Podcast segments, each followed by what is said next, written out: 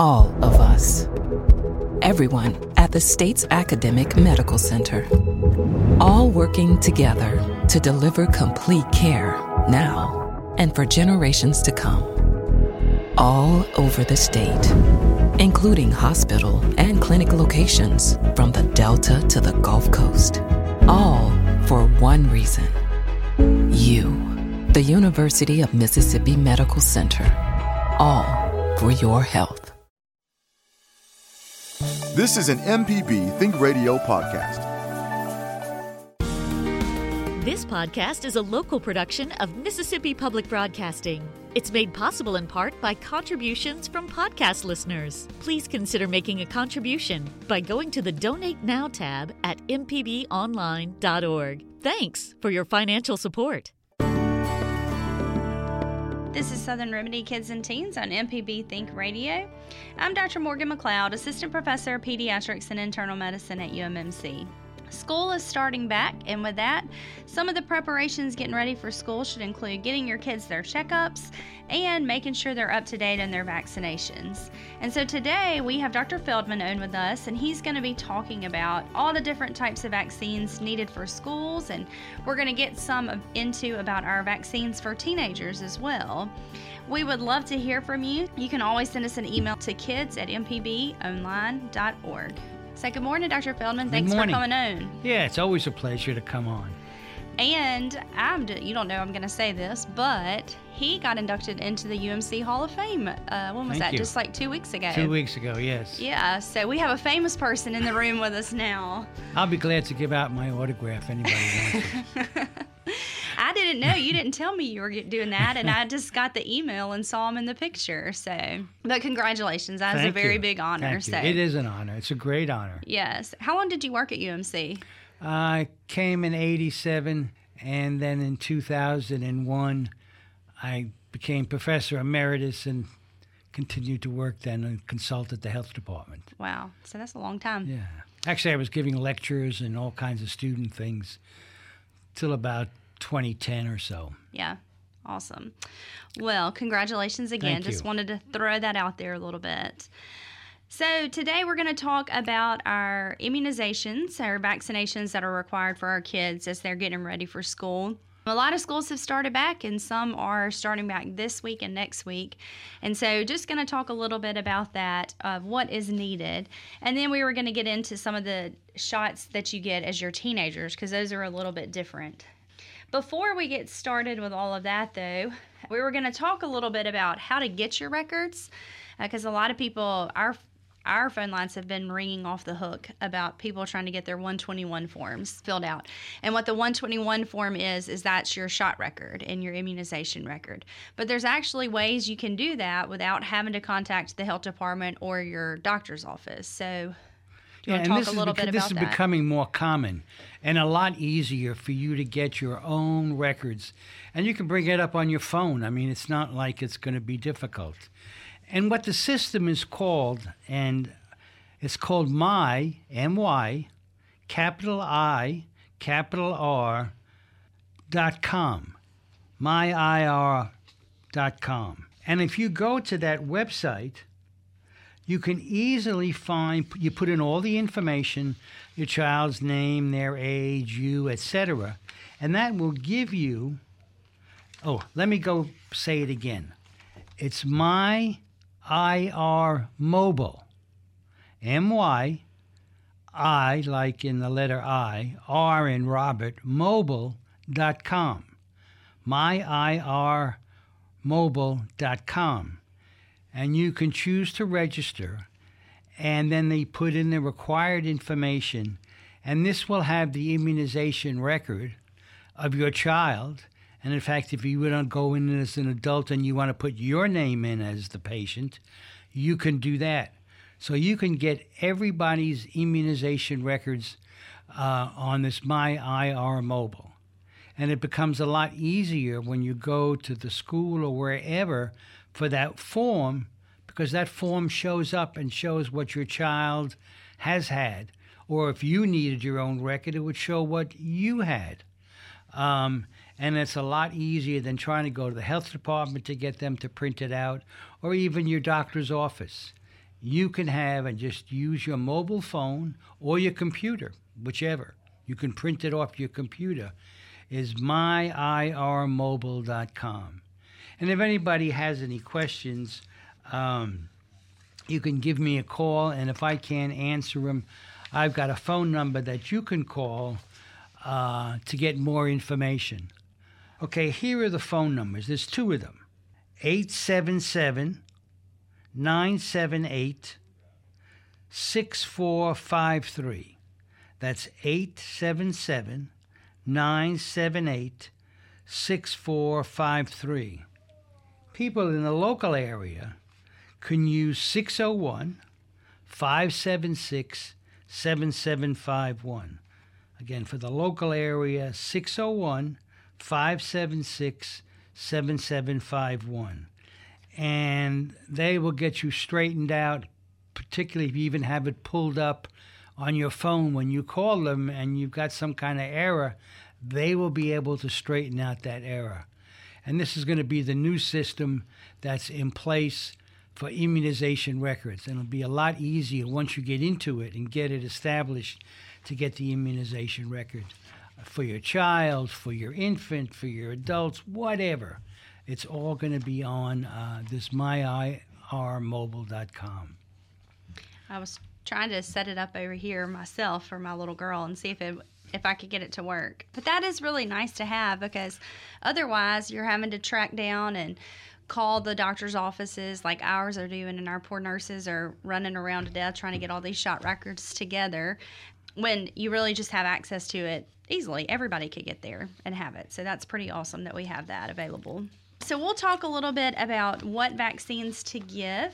And a lot of these vaccinations that are due for kindergarten are ones that we actually start in our little babies too, all the way to down at 2 months of age. So getting them ready for school to start for pre-K and for kindergarten, we start a lot of those vaccinations at 2 months of age.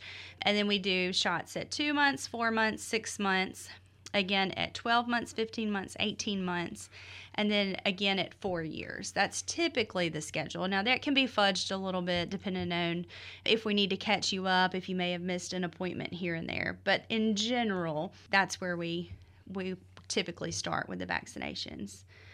It looks like we've got a caller, so I'm going to go to John in Grenada. Hey, John. Hi there. Yeah, what's going on? No, I just wanted to comment on that myirmobile.com. I recently signed up like last week or the week before, and one thing I like about it is that you can also download a digital copy of your COVID-19 vaccine, so I just wanted to comment on that. Right, and I've noticed that in some of the paperwork they sent me that the COVID vaccine is going to show up there, which is great. I think there is, can you do this as an app too, John? Is that how you did it, or did you just do it through your internet? I did. I signed up through on my laptop, but there's like a little QR code. Right. I'm using an iPhone, so that probably. But there's a QR code that I scanned with my iPhone, and then it downloaded that information into my health app, which then also could export it to my wallet app, which is, I'm not sure if you're familiar with that, but that's just an app on your iPhone that lets you store different digital passes and things like that. Well, that's I didn't know that. Thanks. Yeah, that's awesome. Well, thanks so much for sharing that with us. You want to come on and show John? No, I'm not that kind of expert. Well, thank you so much, John, for sharing that. We appreciate it. And that's, thank y'all. Yeah, thanks. That's super nice to have. Right. I think a lot of places aren't necessarily where you have to show the COVID vaccination proof as much anymore, but it's still nice to have, especially if you're due to go get your booster shots and you can't remember when it was. It's nice to have that right there in your pocket. So, but yeah, this MyR is going to be is I think going to be very nice for people to have. So, we're talking today with Dr. Feldman about vaccinations as our kids are getting ready to go back to school. We talked a little bit about how you can access your immunization record, and that website is MyIRMobile.com, and there's lots of different things that you can do with that. As our last caller told us, that he was able to download his COVID proof of COVID vaccinations onto his phone through that. So there's lots of cool things you can do with that website. So MyIRMobile.com. And now we're going to talk a lot about all the different types of vaccinations, kind of what you should be expecting as you're taking your children to get their immunizations and get them ready for school. What are they going to need? How many vaccinations do they need? And then we'll talk a little bit about the teenagers, because a lot of times parents are really good about bringing their young kids into the doctor because they do need so many vaccinations. But once you hit middle school and high school, your kids aren't getting as sick as they, once were, and so they don't go to the doctor as much. And a lot of times this is where we kind of see the vaccinations fall off, is around the teenagers. So we're going to talk some about those vaccinations as well. So I don't know which one you want to start with. Okay, well, I guess the tetanus one. Well, let's start with diphtheria, tetanus, and pertussis, which is whooping cough. Right. And that's a standard vaccine. It's been around since basically the 1940s, so it's been around for quite a while. Depending upon when you received them as a young child, your child will need 4 or 5 doses. For example, if the child received the usual immunizations of diphtheria, tetanus, and pertussis, which is whooping cough, at 2, 4, 6, and then somewhere between 12 and 18 months, they got their 4th dose, they will need a 5th dose to get into school. Okay.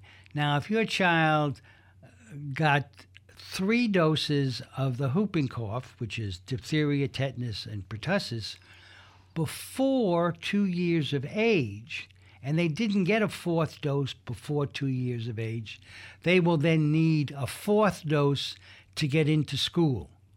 So they won't need 5 doses. They will need only 4 doses, because they got 3 before 2 years of age, and then after 2 years of age, you get 1 dose before you go to school.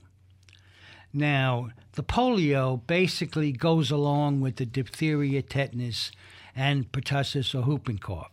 So you don't have to worry about that. Every time your kid gets a diphtheria, tetanus, pertussis vaccine, they're going to get a polio vaccine. You need only 4, but usually most kids get 5. It's a killed vaccine. Again, it's been around since the late 1950s, early 60s, and everybody gets that, so that's not a problem. One of the other vaccines you need is the measles, mumps, and rubella, rubella being the German measles. And basically, you get 1 dose of that after your 12-month birthday. And what you need then is a 2nd dose when you go into school, because we know the immunity or protection is much better when you get 2 doses. So you're given that 2nd dose just before you go to school. And that means 4 years of age, 5 years of age, depending upon when your kid's going to school or when they had their checkup. So they will need 2 doses of that MMR or vaccine to get into school. Now, the other one that they'll need is the chickenpox vaccine. And that goes along with the MMR or measles, mumps, and rubella vaccine. Because when your child goes to the doctor to get the measles, mumps, and rubella vaccine, they're going to also give them the chickenpox. And you will need a 2nd dose of that to get into school. So whether you're going because you're 4 years of age, 5 years, or 6 years, you'll get your 2nd dose of chickenpox vaccine. You need 1 other vaccine to get into school. And again, in this state, over 95% of kids have already gotten it, and that is the hepatitis B vaccine. Now, the way that's given is most hospitals, which babies are born in, give a birth dose of hepatitis B vaccine. And then your child will need 2 more doses before 6 months of age, or by 6 months of age. So almost everybody has that hepatitis B. They get the 3 doses. If for some fluke your child didn't get it, well, then your doctor will wind up giving you another dose of hepatitis B, and you'll have the required doses. But again, almost everybody going into school has already had 3 doses of hepatitis B vaccine. So basically what we're talking about to get into school is the diphtheria, tetanus, pertussis or whooping cough vaccine, polio vaccine, measles, mumps, and rubella vaccine, chickenpox vaccine, and hepatitis B. And that's what you need to get into school. And looking, actually, this state has the highest school entry rate of these vaccines. We're well over 95%. Actually, we come pretty close to 99% and have been there so for years. So our school, and that's public school or private school, all the same, basically have children with these vaccines. And if you think about it, at least I have to think about it, is we haven't had a case of measles in this state since 1992. So we're talking 30 years. And that's because our immunization rate is so good. And it's the same with German measles. We have the only case we ever had of German measles recently was imported from another country. Chickenpox, almost see none of it anymore. Because, again, our children are so well immunized. Diphtheria, we haven't had cases in the state probably in over 40 years. Whooping cough, occasionally we see cases. Diphtheria, tetanus, forget it. We just don't have it. Of course, polio. The last case of polio in this country was 1979, I think, except now there's a case up in New York. But other than that, we haven't seen any polio. And this state, again, we don't see these diseases only because the children are so well vaccinated. We have got a caller, so we'll go to Leo, who is in Philadelphia this morning. Hey, Leo, what's going on? My question is this. I'm a senior citizen. I'm 71, and I know I had the shingles vaccine, but it's been like over 10 years ago.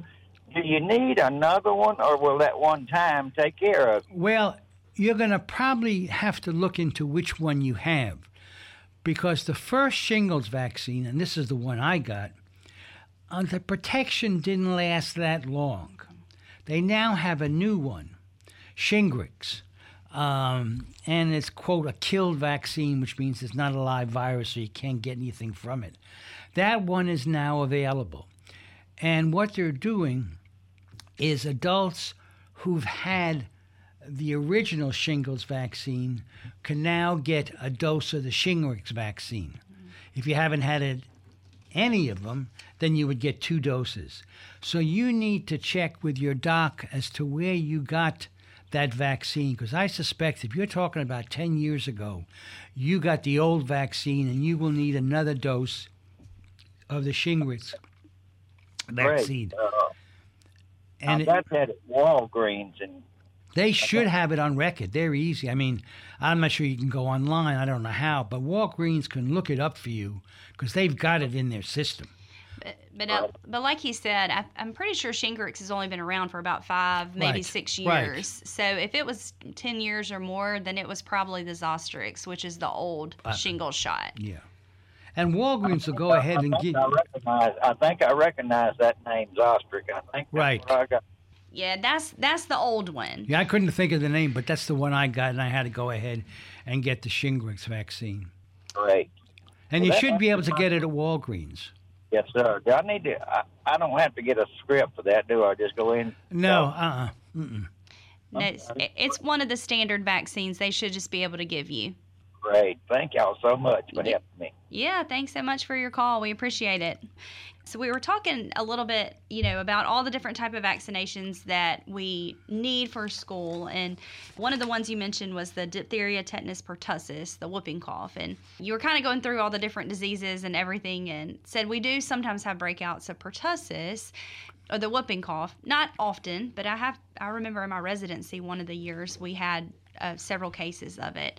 But a lot of that has to do more with the fact of waning immunity. Right. So these shots and protection against the whooping cough only last for so long. And so when maybe if you have grandchildren out there. I know this was one of the things when I was pregnant.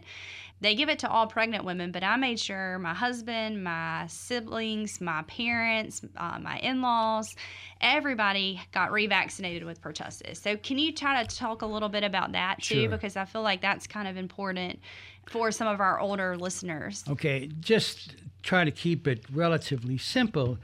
The pertussis, whooping cough, diphtheria vaccine we have now is milder in terms of adverse reactions.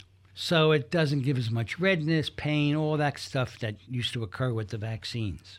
But unfortunately, when it did that, it didn't give as long protection. And in fact, the school entry for the 7th grade is a boost of the Tdap, or that vaccine. So now when you're in the 7th grade, you go into school, you're going to need another dose of the diphtheria, tetanus, pertussis, whooping cough vaccine, again, to boost your immunity.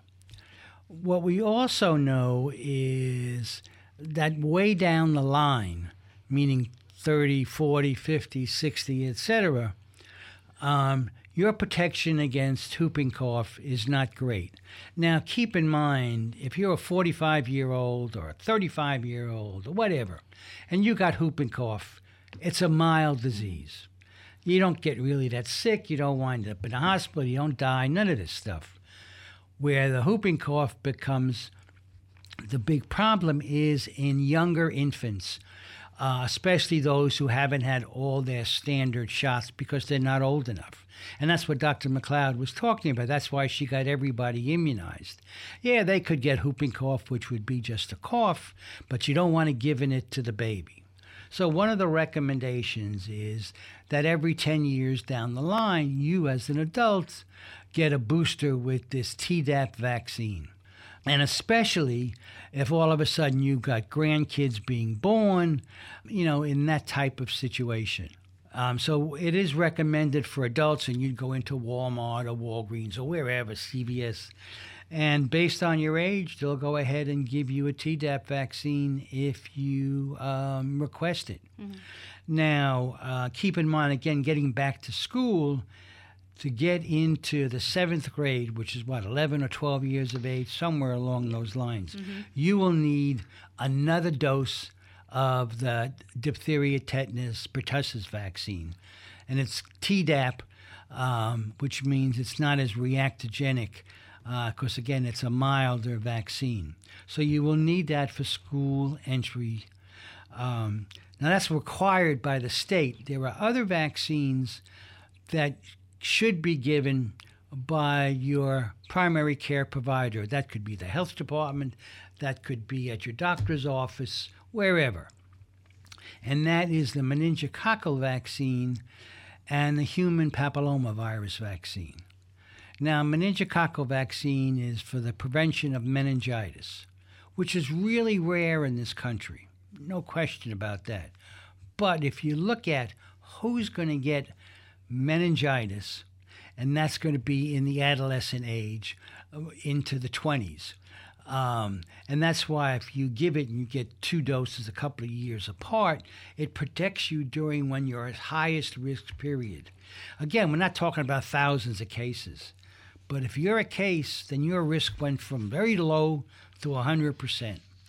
So it's recommended that you get this meningococcal vaccine, and you can talk to your provider about it. The other vaccine is a human papillomavirus vaccine. And that's been around now since about 2004. And the brand we have now has been around, I think, since about 2009. What this vaccine does is prevent certain cancers. And one of those, the most common cancer it prevents is actually cancers of the mouth, the throat, the palate, cervical cancers, and other cancers. But the two big ones are oral cancers and cervical cancer. And what they have found is starting it at a younger age gets better protection. And in fact, now it's being recommended, yes, get it while you're going into the 7th grade, but it's preferred to get it when you're 9 to 10 years old, not 11 to 12. Now, again, kids don't go to the doctor at 9 years of age because usually that's you're very healthy. You know, unless you really get sick, you don't go to a doctor. But parents need to think about when their child becomes 9 years of age is to get this human papillomavirus because it protects against the cervical and oral cancers. And the most common time for cervical and oral cancers is in the late 20s through the mid-30s. And it's been shown that you get the highest protection level if you start the vaccine earlier.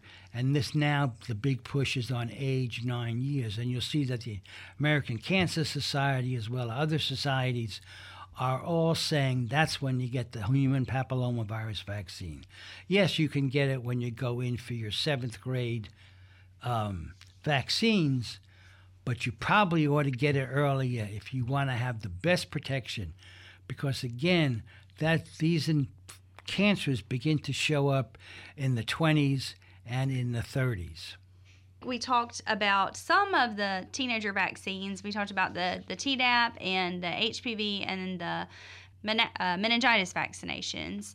There is the new meningitis vaccine. We didn't get into that one. I didn't know if you wanted to talk a little bit about that meningitis B vaccine, because I feel like there's lots of commercials about it now. Right. So some people may have seen that on the commercials and have a couple of questions about it. Yeah, if I'm not mistaken, the MenB vaccine is at 16 years of age. It is. Uh-huh. It's not for younger. And the reason for that is, and you, quote, discuss it with your doctor. One of the concerns with the meningitis B infection is it tends to occur in colleges. And actually, if you were in the military, that'd be another place. Mm-hmm. Any place where there's a lot of closed living. And all the MenB or meningitis B vaccine outbreaks that have occurred, and there are not many, have been in colleges.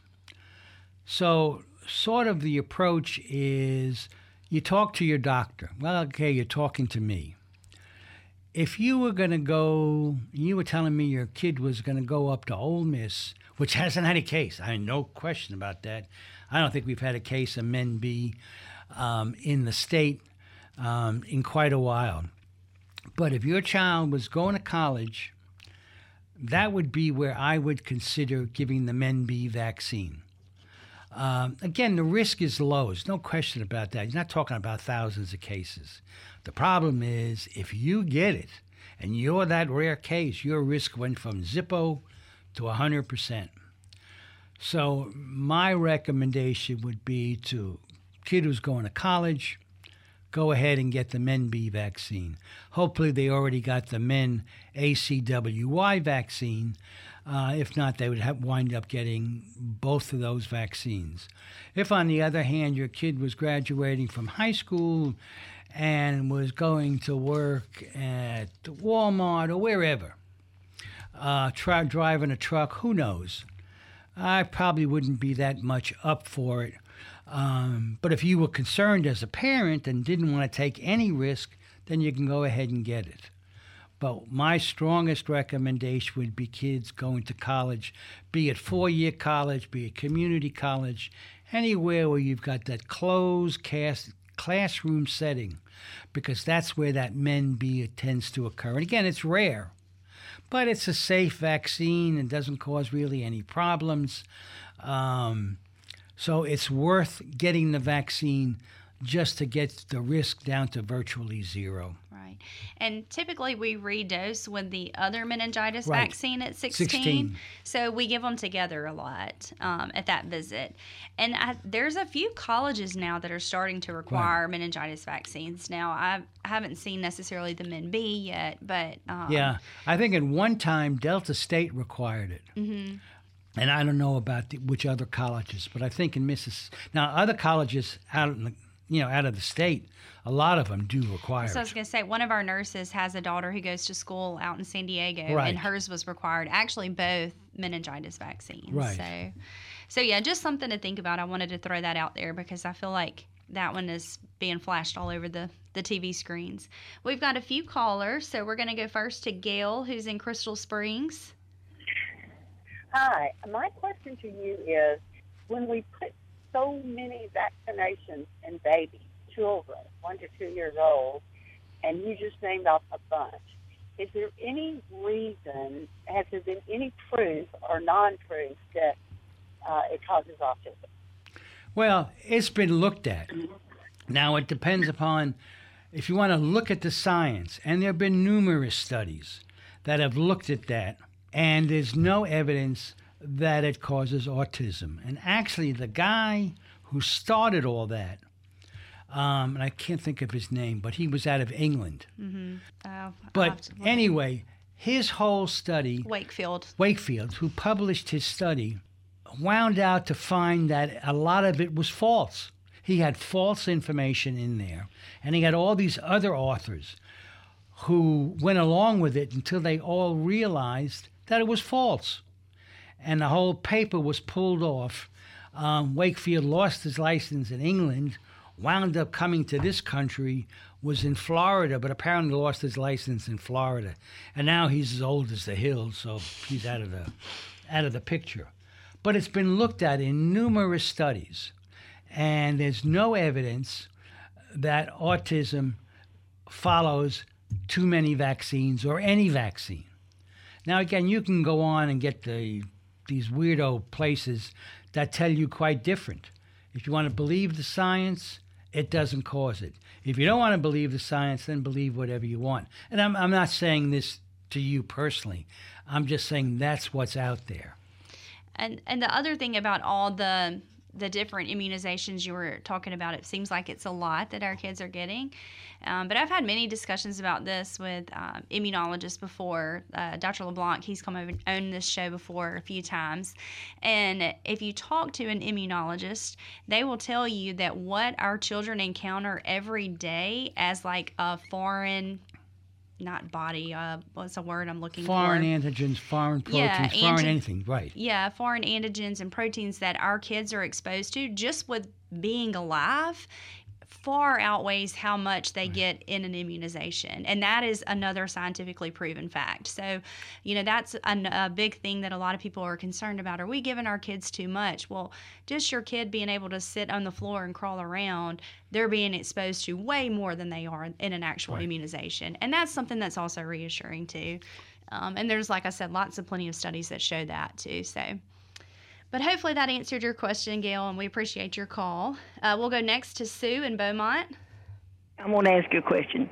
I'm wondering why, at that age, shouldn't people be getting, or children be getting the immunizations that babies get? Like we redo their whooping cough vaccines and the tetanus. I don't know what all babies are getting now. What kind of vaccines they get when they're babies and go to the doctor's office? What about a booster vaccine for them when they get to that age? School age. Well, yeah, that's the ones we were talking about earlier about needing when you go to school. Be it K or be kindergarten or pre-kindergarten, you need a booster of your diphtheria, tetanus, and whooping cough. Right. Are they getting that? Is that yeah. It's being done, particularly in the state of Mississippi. Like I said, if you look at our school entry records and looking at the form, the 121 form, what you'll find is all these kids are up to date. And if they're not, then they have to go get their shot to get up to date to stay in school. So, for example, just as in theory, your kid is 4 years old and it's time to enter school and he didn't have his fourth or fifth diphtheria, tetanus, whooping cough vaccine. He would get a month, or she, and they could stay in school for that month. But after a month, if they didn't get that shot, they'd be kicked out of school. Can I make a comment? Go ahead. I used to do genealogy research and go to these old yards, and you'd see little children's graveyards, and I said, what would those parents have given to have immunizations to save their children from things that we can save them from now? That's why I'm all for vaccinations for the kids, younger kids. Give them everything they can get so that they can stay alive. Oh, you're right about the graveyard. I mean, if you look at those kids who died back in the 30s, 40s, 20s, all that would have been prevented had they had these vaccines. Exactly. Don't forget the smallpox vaccine came into wide use in the early 1900s. And once that happened, smallpox sort of dwindled out in this country. We weren't losing kids left and right from smallpox. Well, I think it's a great thing, and I thank you very much. You're welcome. Yeah, thank you, Ms. Sue, for your call. This is Southern Remedy Kids and Teens. We have been talking today about vaccinations with Dr. Feldman. So before we finish, we've talked a lot about the vaccinations you get as an infant and toddlers getting ready to go into kindergarten, and we talked a lot about our teenage vaccinations. I wanted to just touch base real quick about the COVID vaccination because it is available now for our kids and has an indication all the way down to 6 months of age. So just wanted to throw that reminder out there, and I didn't know if you wanted to say any other words about that. Well, just to comment that children, all children, 6 months or older, should be getting the COVID vaccine. Yeah, they do get sick. Yes, they don't usually get as sick as older adults do, but they do get, and they do have this long COVID. I mean, some of the studies now showing somewhere around 10% of kids will get long COVID. Now, it's true, it tends to be in the older kids, but, you know, for a 5-year-old or a 4-year-old, the risk is low, but if you're 4 or 5-year-old or 3-year-old or whatever, over 6 months gets COVID, and then they get long COVID, you've got a sick child for the next 6 to 12 months. And it's preventable. It's clear that if you got the vaccine and you did get COVID, even, and it'll be mild, you're not going to get that long COVID.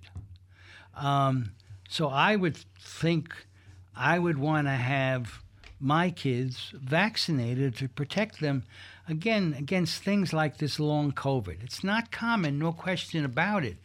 But if your child gets it, you don't have any way to treat it. You just got to suffer through finally getting rid of the symptoms or treating some of the symptoms. And we have a vaccine that could prevent that. And I think children in general should get the long COVID. We now know there are hundreds of thousands of cases of COVID occurring in children. So it's not like it doesn't occur and it's rare. They tend to be milder. They tend less likely to go in the hospital. But again, they're at risk for this long COVID, and it's preventable by a vaccine which doesn't really have downsides. And, the MIS-C is one of the complications that we can see after COVID, which is the inflammatory condition that happens. And I think we're not seeing it as much as we were initially, thankfully, but we still are having some cases of it. But my friend's kid got that, last fall, actually. And granted, he ended up doing fine. He got the treatment. He did well. But one of the potential complications is some cardiac or heart problems. And so he was, I think he's 9 or 10. I can't remember exactly, but loves sports. The poor boy plays every sport, football, baseball, soccer, all of them. And he had to sit out because the cardiologist wouldn't clear him until he had been out for a long enough time to say that he was for sure safe after the MIS-C and all the inflammation and making sure he didn't have any cardiac problems. So, yes, you don't want your kid dealing with long-term COVID, obviously, but it's even the little mundane stuff like that of your kid not being able to do the types of activities that they normally like to do. You just don't know what's going to happen. And so the vaccines can help prevent some of these complications. Right. And so why not do it? We know it's safe. Kids are doing fine with the vaccinations. So I just wanted to throw that out there too, just because you think big picture, but also think little stuff too. My friend ended up in the hospital with their kid for 7 days. Right. Now they've got a hospital bill that they're going to have to take care of. And it's all the little things that add up too. And vaccines basically make most of this preventable. Mm-hmm. Because you don't want to be that rare or unusual case that has all these complications that you just talked about. Right, exactly. So, and for the adults, we were just talking about, the boosters are coming around, and they're recommending getting boosters 4 months after your last shot. But there is a new vaccination coming out for COVID, hopefully, this fall, that is going to be better protected against the Omicron variants. Right, especially the Omicron 5 and 6. That'll be what the new vaccine will be more protective against. And I think it's going to be widely available. It's just a matter of you saying, do I want to get it or not? Well, if you don't want to get it, run your risk. If you're one of the unlucky ones, unfortunately, but otherwise, it's going to be a very good preventable vaccine. And it should be hopefully coming out in the next couple of months. Well, they're hoping in September or October. And it's more and more looking like the end of September or the beginning of October. And while we're there, think about the flu vaccine, because they're sort of concerned that this year flu may be worse than it was last year. Well, the last thing you want is to have flu and COVID at the same time, and you'll be able to prevent the flu by getting the flu vaccine. Yeah. So I've been telling a lot of my patients, if you're coming up due for that booster, that shot that's coming out, if you can, trying to wait a little bit just so you can get that newer vaccine that's going to have the better protection against the Omicron variants, because hopefully it should be coming out soon. Because they do recommend waiting 4 months after your shot to get your next booster. That all may change once the new vaccination comes out. But as of now, that's the official recommendation. So I've been telling patients, we've had a lot of calls about it. So if you're kind of right there on the borderline of needing your next booster shot, if you could push it out a little bit to where you know that you'll be able to get that new vaccination, I think that would be ideal. Right. And then, like you said, the flu shot. And flu shots probably will be coming out in the next month. So. Right. Usually the end of August, beginning of September, it becomes available. Yeah. And you're going to see, I think there's going to be a big push. The concern that we haven't had flu for 2 years. Mm. This could be the year that we finally, because now we're getting out more than what we used to. And people are having more contact, and that tends to be when flu gets to be more rampant. Right. And just remember, if you're 65 and older, we recommend for you to get that high-dose flu vaccine. That mostly you're just going to be able to get in the pharmacies. Not a lot of doctors' offices carry them, unless they're geriatrics doctors. So, just some things to be thinking about on the horizon, and we'll try to do another flu shot show later this fall. So tune in for that. But thanks again, Dr. Feldman, for coming on with us as always. It was a great show. No, thank you. Thank you for having me. And one other last comment. Lucy, if you're listening, I hope you are. All right. Well, thanks so much. Thanks for our callers. Thanks, Jay, for producing our show. I'm not sure who our call screener was, but thank you to them, too. Charles. Thanks, Charles. This has been Southern Remedy Kids and Teens. I'm Dr. Morgan McLeod. Join us next Thursday at 11 on MPB Think Radio. This is an MPB Think Radio podcast. To hear previous shows, visit mpbonline.org or download the MPB Public Radio app to listen on your iPhone or Android phone on demand.